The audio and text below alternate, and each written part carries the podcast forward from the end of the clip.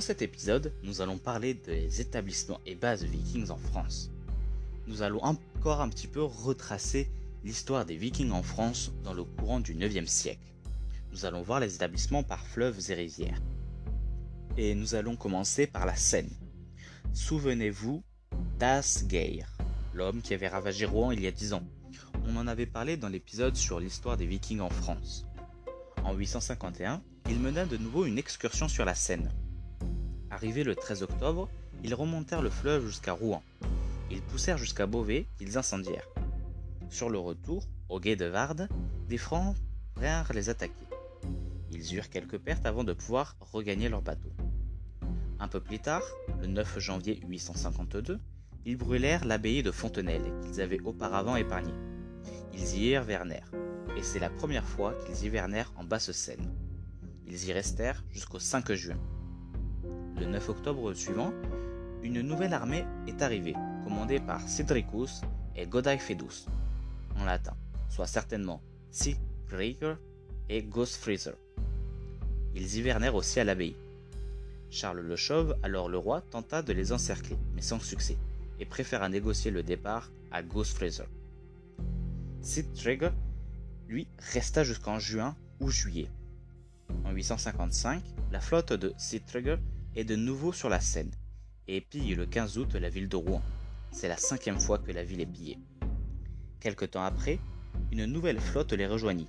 C'est celle d'un certain Bernaud en Anta, soit Bjorn, nommé par Guillaume de Jumièges, Bernaud Costar Ferrea, soit Bjorn Côte de Fer, faisant de lui un des quatre fils de Ragnar au Brévelu. Nous parlerons bien sûr de lui dans un prochain épisode. Ils s'établirent sur une île que les annales de Saint-Bertin nomment Ochelouche. Depuis ce retranchement, les guerriers du Nord ravagèrent les deux rives de la Seine, jusque dans le Perche. Ils lancèrent même le 28 décembre 856 une attaque hivernale sur Paris. Les Vikings s'installèrent sur de nombreuses îles de la Seine, mais la localisation fait encore aujourd'hui couler beaucoup d'encre. L'île de nom de Givaldifissa correspondrait à Jefis. Celle d'Otchelus serait l'actuelle île Sainte-Catherine. Les Scandinaves lui donnèrent d'ailleurs le nom de Sorholm ou îlot de Sor ou Sorsor. En 858, c'est au tour de la Dive de voir une flotte se présenter, commandée par un certain Astingus, sûrement la forme latine du nom norrois Astein, un homme qui aura lui aussi un épisode dédié à sa vie. Celui-ci ira à Chartres et pénétra dans la ville le 12 juin en pillant la cathédrale. D'ailleurs, d'après les annales de Saint-Bertin, l'évêque Frodbald, en tentant de fuir, cherche à traverser l'Eure, mais il mourut dans les courants. Après cela, les Vikings regagnèrent leur navire. En 858, la Neustruc connut bien aussi des ravages. Évreux fut dévasté, l'abbaye de Fontenelle incendiée. Encore une fois d'ailleurs, Bayeux pillé et son évêque Bradfried égorgé.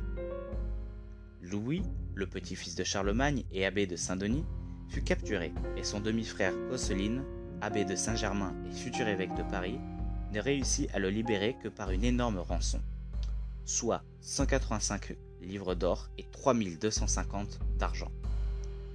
Charles le Chauve, énervé, réunit toutes les forces dont il disposait et vint mettre le siège devant l'île d'Otchelus, pour rappel lieu de retranchement des Vikings.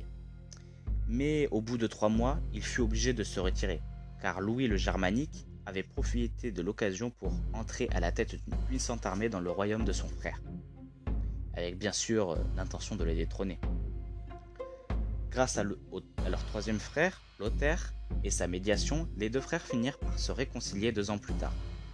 Mais les Vikings ont profité de ces deux ans pour ravager toute la région à partir de la vallée de la Seine. Et ainsi, en 859, ils prirent Noyon en pleine nuit et enlevèrent son évêque.